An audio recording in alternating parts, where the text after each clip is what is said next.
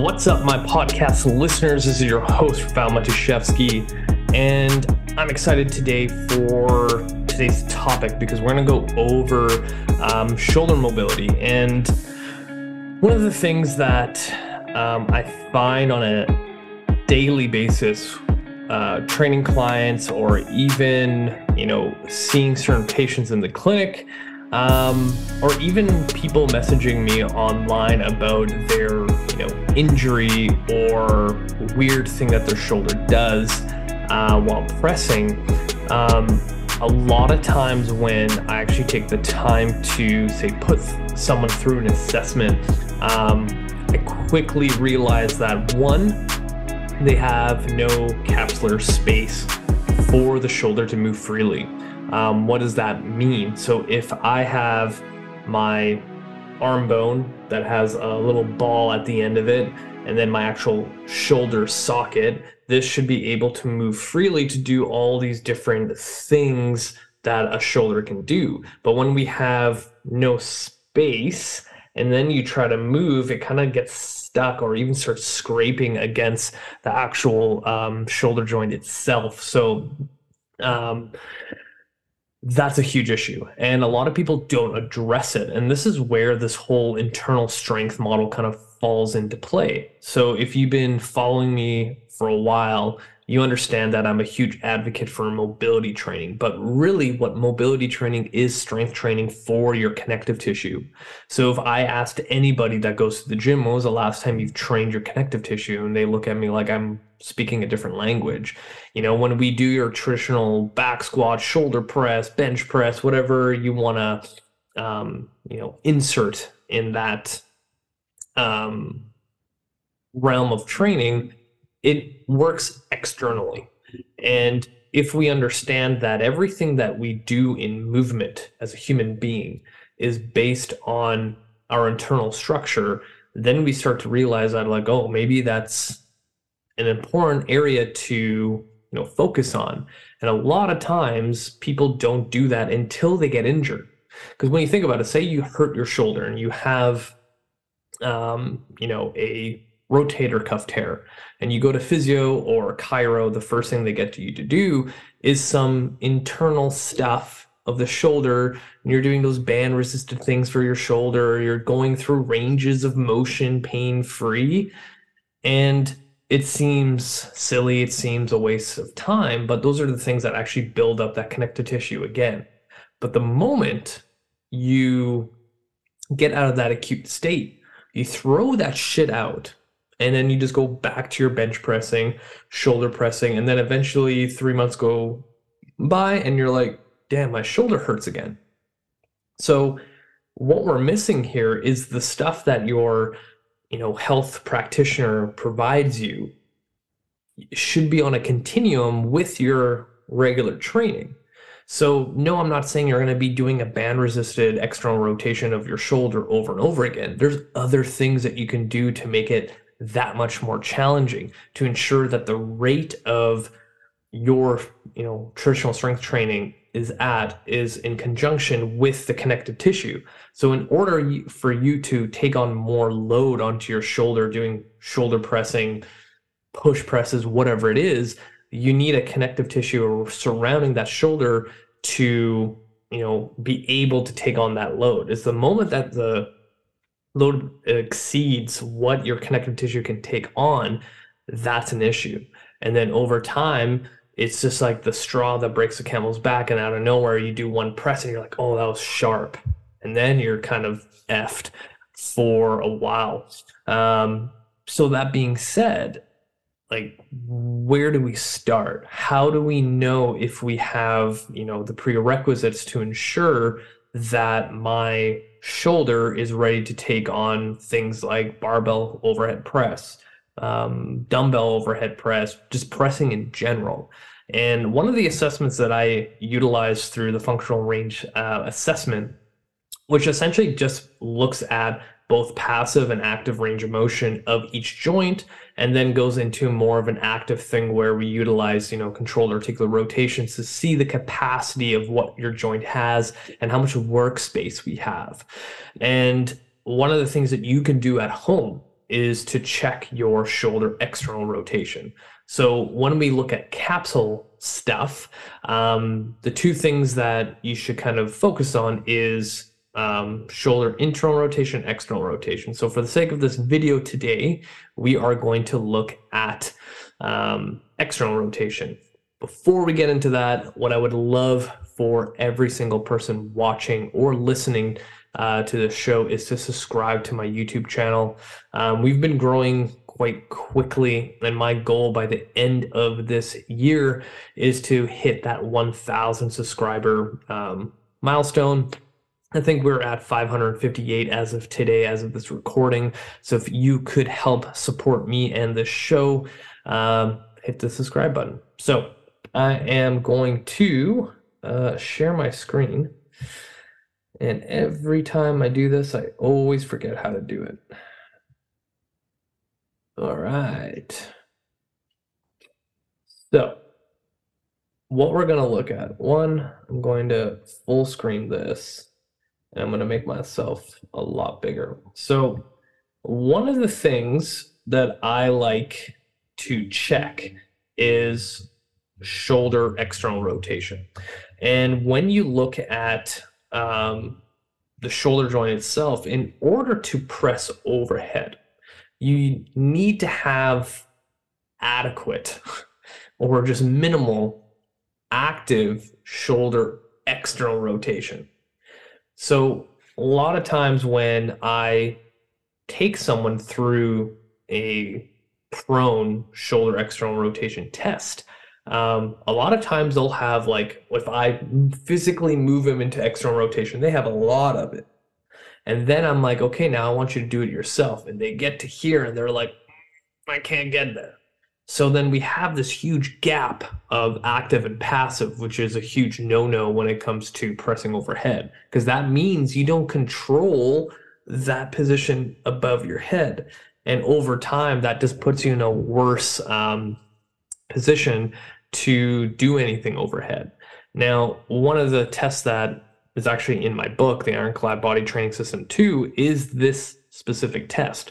So if I play this, you'd want to kind of set up your arm in this 90 degree position. I think I might adjust it a little bit. Yeah. And I'm in a prone position. It's hard because a lot of people don't have like an actual like assessment table. So if you're a gym goer or a home gym person, you most likely have a bench. So this is probably the best position that you can kind of put yourself in. Now, in this position, my shoulders abducted at 90 degrees, and then we're to try to drive that fist up.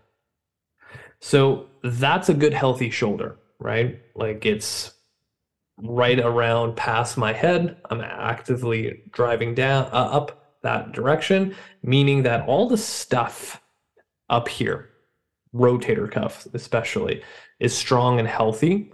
And I also have a healthy capsule in order to do that. And I actively control that range of motion.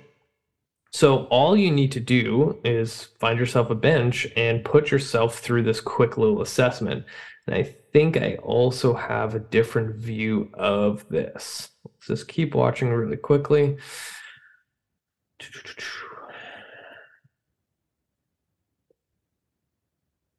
This is just different angle. So you can see how my fist goes past my head, which is like ideal. But in a overhead um, position, all you really need is just to head um, height if you're doing it in a prone position. Um, I have done this test where you're lying in a supine position, so lying on your back and doing the same thing. But that is essentially the only time I do it if someone is an actual case for um, really shitty mobility or they've had a previous injury to that shoulder.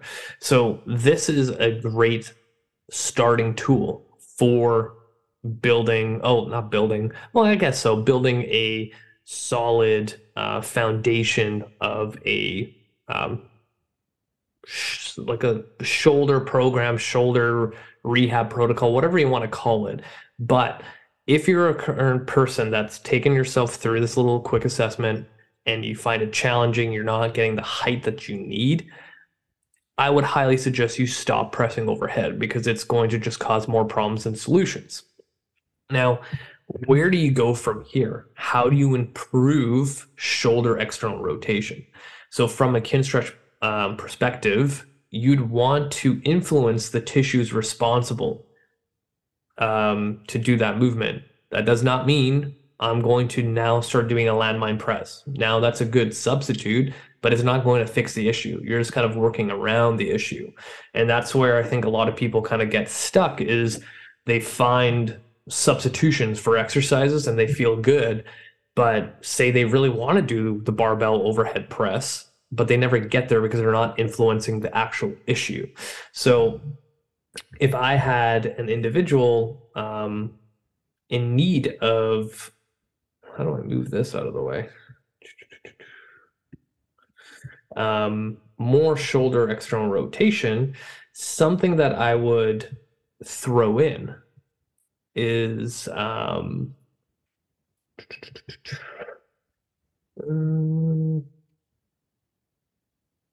a pails and rails set. So this is one of the easiest things that I'm trying to find um, exercises where you can do at home.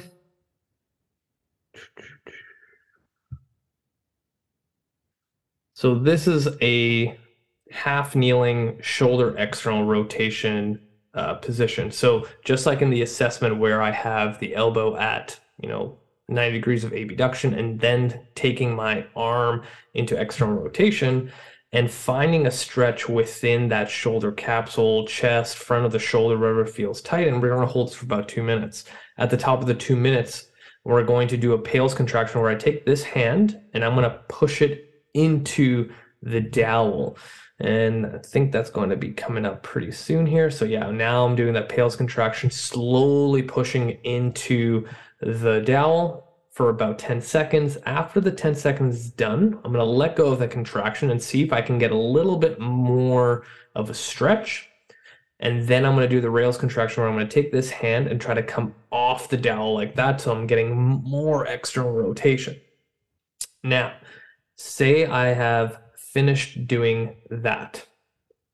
Um, the next thing is now I have all this new acquired range because anytime you do those kind of isometrics, you're speaking to your nervous system that you know you want more space, and now it's kind of like waiting for more information. So now we need to solidify that newly acquired range, and something as simple as doing, say, um, a prone shoulder external rotation actively would be a great place to start. So in this is a very similar position of the assessment, but now we're just trying to actively drive.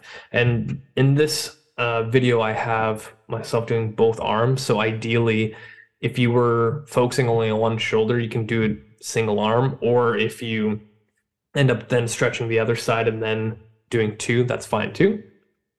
But all we're doing is actively driving the fist up into external rotation, holding at the top for a couple seconds, to kind of um, prime that shoulder joint and also teach the nervous system that that's the new range of motion. And this is all influencing all the cellular uh, structures at the joint itself to lay down better um, tissue to function better and to absorb more load.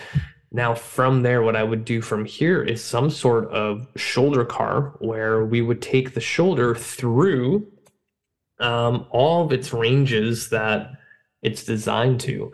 And something as simple as so I have lots of variations, but you know, something as simple as standing, because I don't I don't want to like throw anything with more equipment, but just taking my shoulder through all the ranges that it's designed to.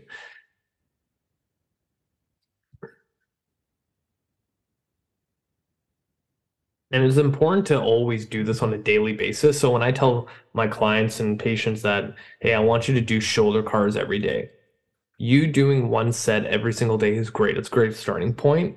But it gets to a point where that shoulder CAR is just to do maintenance Like it's not going to provide you with any kind of um, training stimulus to actually progress it. It's kind of like brushing your teeth every single day. It's just the minimum that you have to do. Now imagine if you didn't brush your teeth on a daily basis and you just did it like twice a week, your teeth would start deteriorating, right? So ideally you would do um, shoulder CARs every single day is just daily maintenance. And then in a training setting, you would try to increase the intensity. So maybe my first set, I'm just doing this. And then the second set, I'm gripping a tennis ball, lacrosse ball, whatever you have to create more tension as I go through my shoulder CAR. Now, those three things that we just did is pails and rails, um, external rotation, like active range liftoff, which is working capsule. And now we have more of a dynamic um, mobility movement. Then what I would do if I had a client, like this could literally be part of their warm up, and their goal is to um, start pressing overhead. And again, this really depends on the person. So I may not do this, but um, maybe after is when we actually go into shoulder pressing because maybe the individual that I'm working with, um, let's just do a double kettlebell shoulder press. Maybe the person I'm um, training with is like they can get there, but there's times where it starts pinching out of nowhere or they've done too much volume and they don't know what's going on. But now we can kind of load the tissue even more by doing an actual overhead press. So now we have these kind of like four exercises where we can really challenge the shoulder girdle.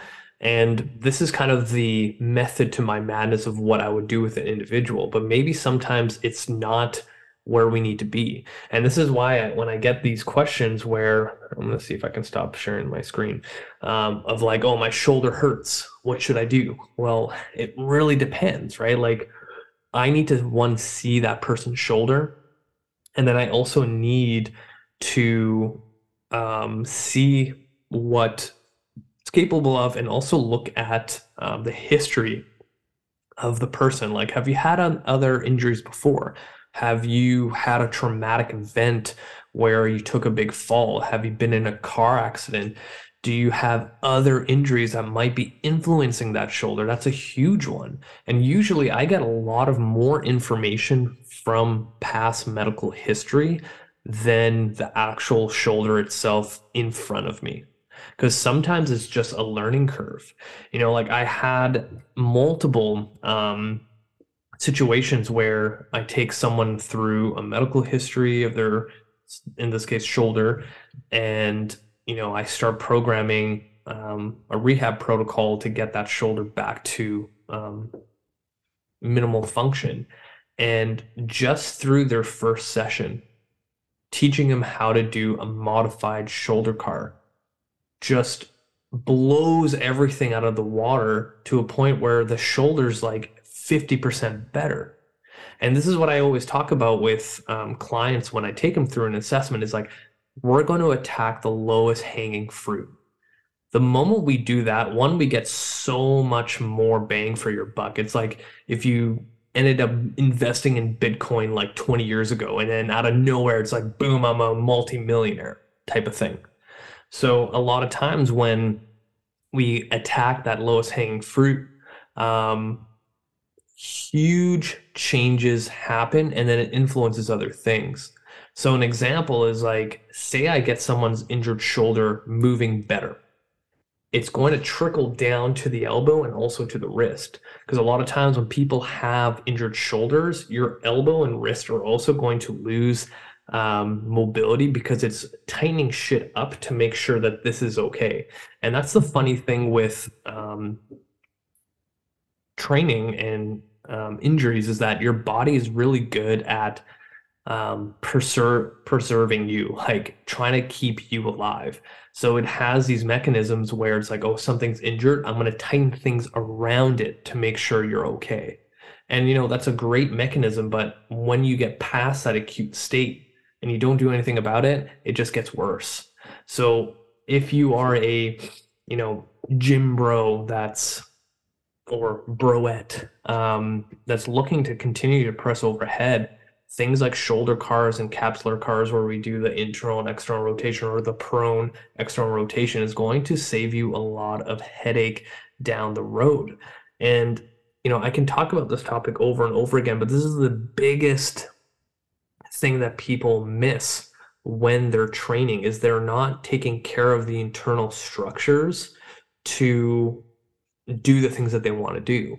It's just like if you decided to pick up in hockey on the weekends and you play your first game and you're like, holy crap, like I work out all the time, but this kicked my ass. I'm like gassed out. So then it's like, well, when was the last time you trained your cardiovascular system in order to do that sport? Even though you lift weights and stuff like that, that's a different stimulus. But imagine if you worked your cardiovascular system, that's also going to directly influence your strength training in order to do more volume, in order to recover faster, right? You always like, we all know this, like, people like to train things that they're good at already. But we know that when you get more bang for your buck on the stuff that you're terrible at.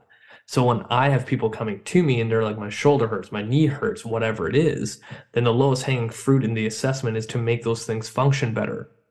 Like, rather than like, well, your hip mobility is really good. So we're just going to keep doing that and forget about the shoulder. Doesn't make sense. Right. A lot of times when you work on those weak things, it influences other things. So going back to that shoulder example, when I get someone's shoulder feeling better, person's elbow feels better and then their wrist feels better and they're like we didn't even work on my elbow or wrist and it feels better. It's like well yeah. Right? That that's where people like I, I always have this conversation with new trainers and clients. It's like training is very easy. Like for some reason people need to make it more complicated than it is. If you look a hundred years ago people got strong with 120th of the equipment that we have now. And for some reason, anytime a new gym opens up or a new fitness personal training studio, they just have to have the best equipment, the newest thing. But it's like, are you really going to get that much more of a difference than the stuff that's been in gyms for centuries? Dumbbells, barbells, kettlebells, body weight do you need anything more than that? Right? As much as I trash CrossFit, if you look at their gyms, it's literally the things that I just mentioned. And those athletes are some of the fittest people in this planet. Like, you don't need a lot. Like, if I were to start up a gym again, like, yeah, I would do a CrossFit model. Like, get a warehouse, throw in like 40 grand worth of gym equipment that's barbells, kettlebells, dumbbells, and stuff for body weight. That's it. There's no fancy cable machine. There's no fancy treadmill that's on a curve that helps you. Like, you, you don't need that stuff. Like, training is very simple and it's actually boring. Like, um, Ben Bruno said this a couple years back. Like you end up doing the same 10 to 15 exercises with yourself and all of your clients over and over and over again because they work. Is just now you get creative with programming and variations. Like you don't need to fix something that's not broken. Like you can improve on them with those variations, but when you boil it down, it's the most basic things that work.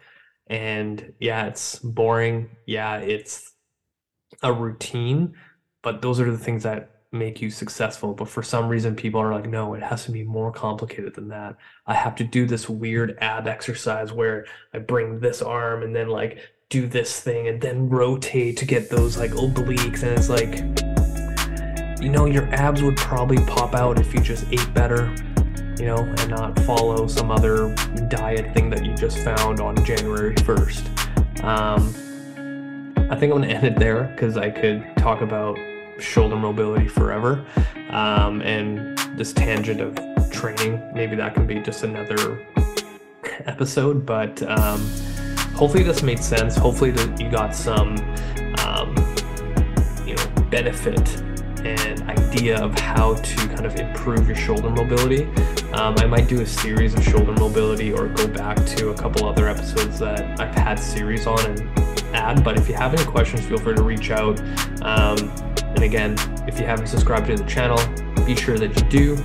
If you have any questions, feel free to reach out. You know, add me on Facebook, add me on Instagram, add me on TikTok because I'm on there now. Um, and that's it for me, you guys. Until next time.